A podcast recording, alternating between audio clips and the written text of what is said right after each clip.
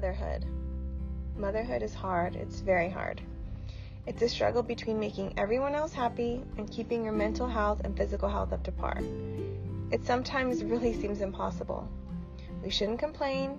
It's our job. It's what God intended for us women to do. Yes, with parenthood comes lack of sleep, vacation, and official sick days. Parenthood truly is the single most important role any human will ever play in the life of another. There's nothing more fulfilling, in my opinion, than knowing that by simply just living our lives truly, intentionally, and authentically, my husband and I, in many ways, are teaching our children valuable lessons in love, truth, empowerment, compassion, and humanity.